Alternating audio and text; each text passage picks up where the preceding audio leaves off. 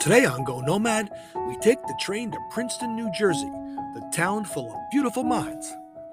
I recently wrote a travel story for the Montague Reporter, where my column called Travel with Max appears every month. The story was also featured on GoNOMAD Travel, and in the article, I tried to explain what it is about this New Jersey college town that makes it a magnet for the brilliant minds of the East Coast. I grew up near Princeton in the tiny village of Blawenburg. We always said we are from Princeton because most people recognize this town, not the tiny village next door. Even though I haven't lived near Princeton since childhood, it's a place I always enjoy visiting since my sisters still live there. And every visit home includes a stroll on the main boulevard, Nassau Street, and the interesting collection of shops and restaurants around Palmer Square. But the real heart of Princeton is the eponymous University that covers a thousand acres and is really at the middle of everything in the town.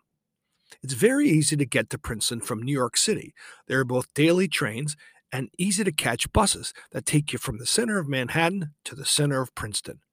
When I was young, the train extended all the way from Princeton Junction to the heart of downtown Princeton.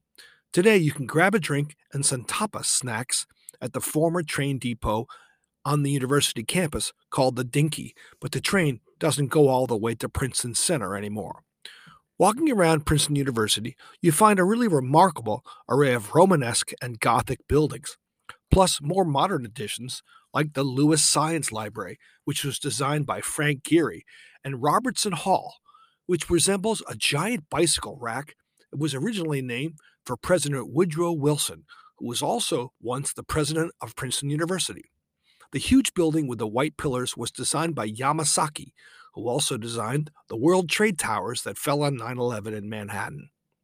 This small town is a place of brainy energy that must have something to do with that hard to get into university. Interesting and famous people are everywhere here, from New Yorker staff writer John McPhee, the author of more than 50 nonfiction books, to the even more prolific Joyce Carol Oates, presidential historian. Yes, they both live here and Angus Deaton, a Nobel Prize winning economist, or mathematician John Conway. You can find them queuing for coffee at Small World Coffee, the popular Java spot on Witherspoon Street. We always used to enjoy going into Princeton via Hodge Road, a sycamore lined street with many speed bumps that has some of the most expensive houses in New Jersey mansion after mansion, classical styles, and those arched gravel driveways that the richest people have in front of their not so modest homes. After passing these famous mansions, you'll hit Paul Robeson Place, named after the famous singer and African American hero, that leads to one of the most impressive public libraries on the East Coast, right near Palmer Square.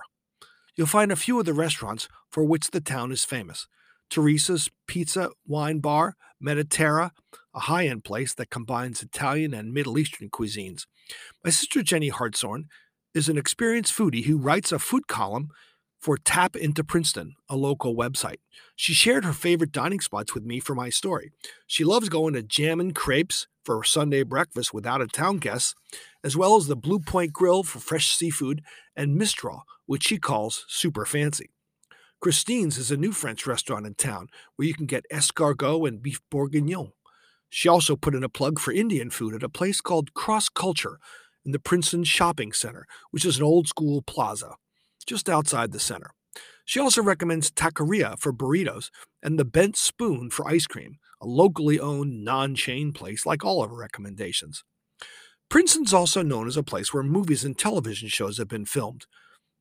A Brilliant Mind with Russell Crowe about the great mathematician John Nash is one, and the movie IQ, which was about a fictional niece of Albert Einstein, is another.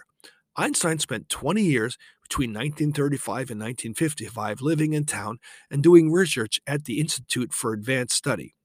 With a name like that, you know it's only for the smartest of the smart. The TV shows House and the movie Hoop Dreams were also filmed in Princeton. If you visit Princeton, one historic place to stay is about as centrally located as you can get. The Nassau Inn on Palmer Square has served guests since 1756.